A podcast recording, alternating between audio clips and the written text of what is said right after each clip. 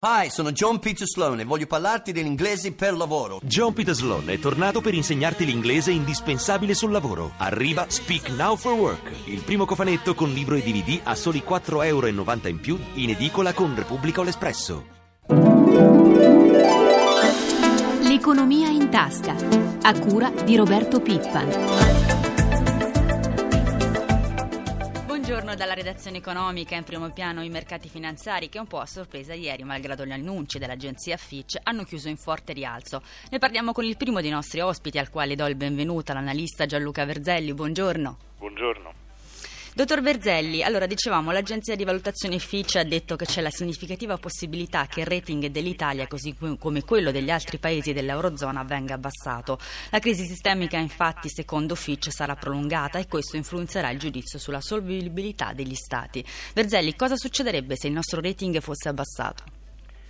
Sicuramente ci sarebbe un ulteriore effetto negativo per quello che è la valutazione e l'affidabilità, quindi il prezzo dei nostri titoli di Stato. Bisogna però dire che di solito queste notizie oramai a cui siamo abituati da tempo, oltre a Fitch, anche altre case di rating da solito mettono sotto, sotto, osservazione i debiti della maggior parte dei paesi sono ampiamente scontati dai mercati. Difatti la reazione ieri dei mercati che non hanno particolarmente dato conto a questa notizia eh, lo testimonia. In fondo si ripetono poi sempre le stesse motivazioni che oramai conosciamo e che si associano a questo scenario oramai di prolungata crisi, quindi per l'Italia il problema è l'alto costo del finanziamento, l'elevato indebitamento, la necessità di finanziamenti del Paese, insomma oramai delle cose con cui siamo abituati a convivere che non rappresentano più una novità. Dottor Verzelli, appunto, lei lo diceva, le borse non hanno risentito particolarmente del, la, della valutazione di Fitch. Eh, le chiedo in questo momento di ascoltare con noi da Milano il riepilogo di quello che è successo ieri sui mercati finanziari e di sapere oggi come stanno andando le borse asiatiche. Mi collego con Milano con Paolo Gila. Buongiorno.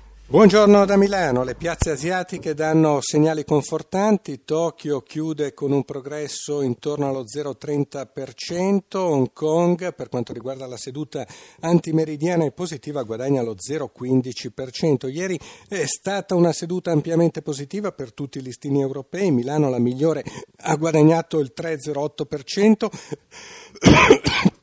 Scusate, Parigi e Francoforte hanno segnato un incremento intorno ai due punti e mezzo, Londra ha guadagnato un punto e mezzo. Le previsioni di apertura per questa mattina in Europa sono all'insegna della stabilità, Milano è vista in leggero calo. Per quanto riguarda lo spread, il differenziale di rendimento tra i BTP e i Bund decennali, si riparte da 524 punti base. Grazie a Paolo Gira. Dottor Verzelli, partiamo proprio da questo. Perché lo spread, cioè la differenza di rendimento tra i nostri BTP e i Bund tedeschi, non accenna a diminuire? Diminuire, eppure l'Italia ha varato una delle manovre più rigide tra i paesi europei.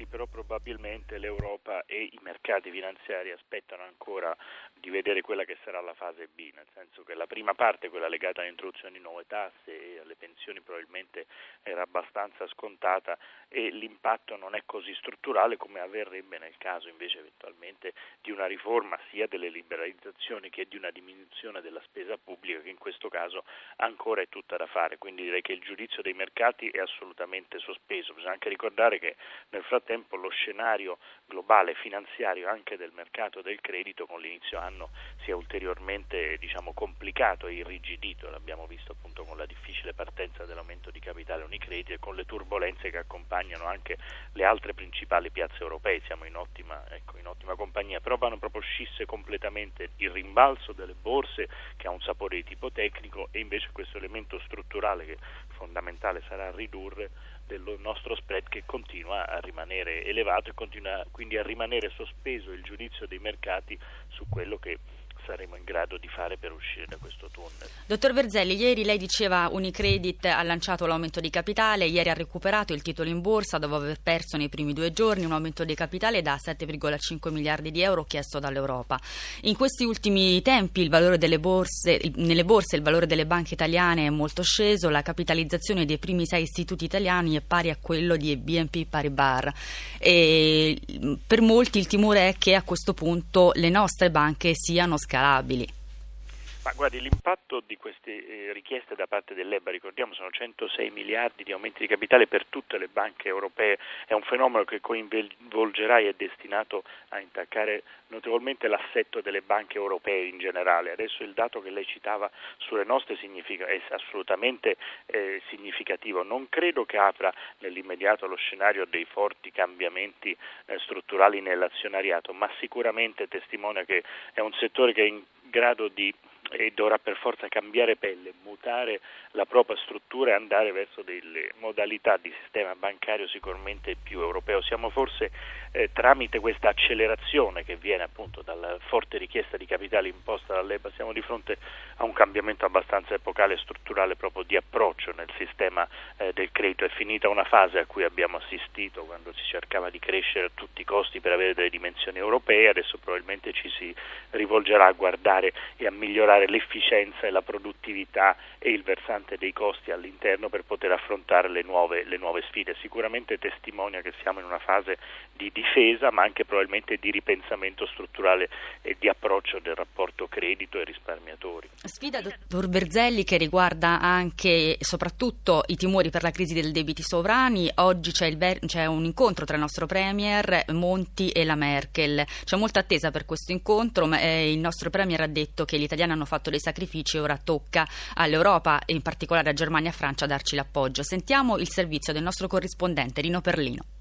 Sarà l'occasione per trattare a quattro occhi, per continuare da pari a pari il lavoro avviato dai cosiddetti Sherpa, i funzionari governativi che stanno negoziando la bozza del nuovo patto di bilancio europeo e forse per lasciare un po' da parte la tattica e passare alla sostanza. Angela Merkel non vuole troppe deroghe sul rigore, vuole vedere tagli al deficit e al debito. Dopo la quasi unanimità, 26 paesi a favore, contraria solo la Gran Bretagna al vertice di dicembre, molti paesi stanno cercando di rendere rendere meno rigido il percorso di risanamento proposto. La Germania allora ha rilanciato, proponendo di anticipare le misure più dure. Per l'Italia significherebbe una manovra da 45 miliardi l'anno per molti anni. Ma Mario Monti non troverà solo un ambiente ostile.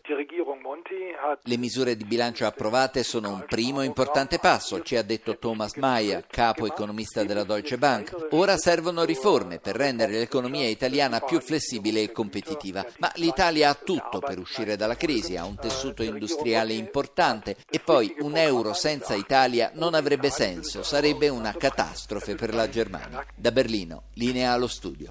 Dottor Verzelli, velocemente siamo in chiusura. Secondo lei le posizioni soprattutto della Germania saranno più flessibili? Mi riferisco in particolare al piano di rientro che l'Italia chiede più lento per quanto riguarda il debito pubblico ma probabilmente si dovrà arrivare a una specie di conclusione mediana perché sicuramente non si esce da questa eh, situazione solamente con gli sforzi che possiamo fare noi, ma si ne esce con uno sforzo concertato e strutturale a livello europeo che tenga però conto della diversità dei, dei singoli paesi. Credo che però è una trattativa che avrà dei tempi non brevissimi. Il fatto che si voglia anticipare la riforma fiscale ora a gennaio, quella a livello europeo, per poter approvare il trattato a marzo è probabilmente il segnale più chiaro che anche a livello europeo ci si è resi conto che oramai ecco, non c'è più tempo per le discussioni, bisogna arrivare a stringere e tirare delle conclusioni. Comunque o ci si arriva in modo unanime e condiviso o altrimenti ritorniamo indietro ai rischi. Grazie dottor Berzelli, anche noi abbiamo terminato il nostro tempo con lei, la ringrazio per essere stato con noi, buona giornata. Buona giornata. Il governo deve andare avanti appunto con il pacchetto di liberalizzazioni, dovrebbe essere presentato entro fine mese proprio all'Europa. Nel menù molte misure come l'ampliamento del numero delle farmacie e della pianta organica dei notai, ma anche provvedimenti su carburanti e ferrovie. Sentiamo l'economista Carlo Scarpa, intervistato da Americo Mancini, che ci spiega i, po- i pro e i contro dei singoli provvedimenti.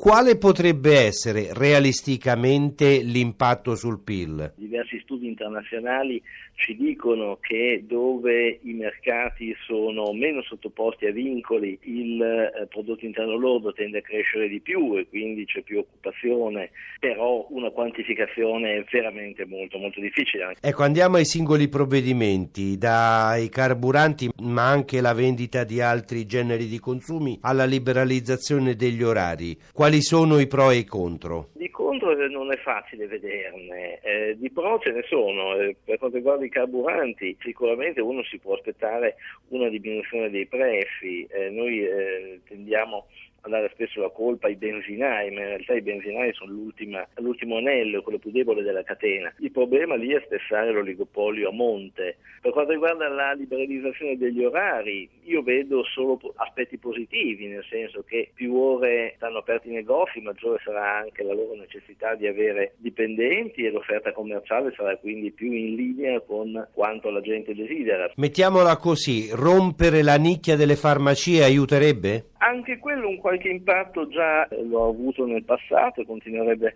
ad averlo sia per quanto riguarda l'aspetto occupazionale ma anche per quanto riguarda i prezzi che spero potrebbero diminuire almeno per quanto riguarda i, i medicinali di fascia C. Si è detto anche che intervenire sui notai molti atti potrebbero essere risolti diversamente come eh, la sostituzione di atto notorio. Anche qui effetti benefici? Dobbiamo trovare però l'equilibrio corretto fra concorrenza nel mercato e tutela, perché ricordiamo che il notaio è vero che ha una grossa posizione di rendita, ma anche un ruolo pubblico da non trascurare.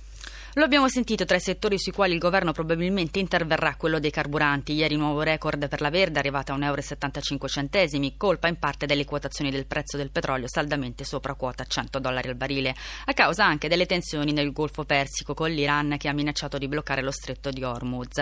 C'è il rischio dunque di una nuova crisi petrolifera, lo abbiamo chiesto a uno dei maggiori esperti di petrolio, il professor Leonardo Maugeri, docente di geopolitica all'Università di Harvard. Sentiamo. Purtroppo la crisi è quasi dietro l'angolo, in qualche modo è già partita in modo strisciante, i prezzi del petrolio continuano a salire sulle basi di un'aspettativa di una crisi effettiva. Questo è frutto di due fenomeni che si congiungono. Da un lato una determinazione iraniana a sfidare il mondo ci sono tensioni interne anche alla politica americana perché siamo in un anno elettorale e gli americani sono molto decisi a non consentire all'Iran di andare avanti nel suo programma nucleare, quindi siamo in una situazione veramente di grande tensione in cui basta minimo incidente nel Golfo Persico per avere un'escalation militare, quindi una grande crisi petrolifera. Ma per quel che riguarda l'andamento del mercato, la capacità produttiva mondiale di petrolio attualmente viene utilizzata completamente o no? Sulla capacità produttiva mondiale di petrolio ci sono tante stime errate, è molto più alta di quella che i principali istituti internazionali stimino. Quindi di petrolio ce n'è, il problema è tutto finanziario, è tutto speculativo, ma quali sono i meccanismi che mettono in moto la speculazione? Più che la speculazione, quello che fa il prezzo del petrolio sono le aspettative. Se le aspettative sono tutte di un mercato in cui le condizioni vanno a deteriorarsi, gli operatori finanziari si muovono di conseguenza scommettendo sul rialzo del prezzo del petrolio, investono in titoli finanziari a rialzo, titoli derivati, sono future. Questo porta di per sé il prezzo a crescere. Purtroppo il mercato fisico è una cosa, il mercato finanziario è un'altra. Lei per dieci anni, fino al 2010, è stato direttore di strategia e sviluppo dell'ENI, quindi conosce bene il mercato italiano. Le aspettative sono uguali per tutti, sia in Italia che nei paesi confinanti come la Svizzera o la Slovenia.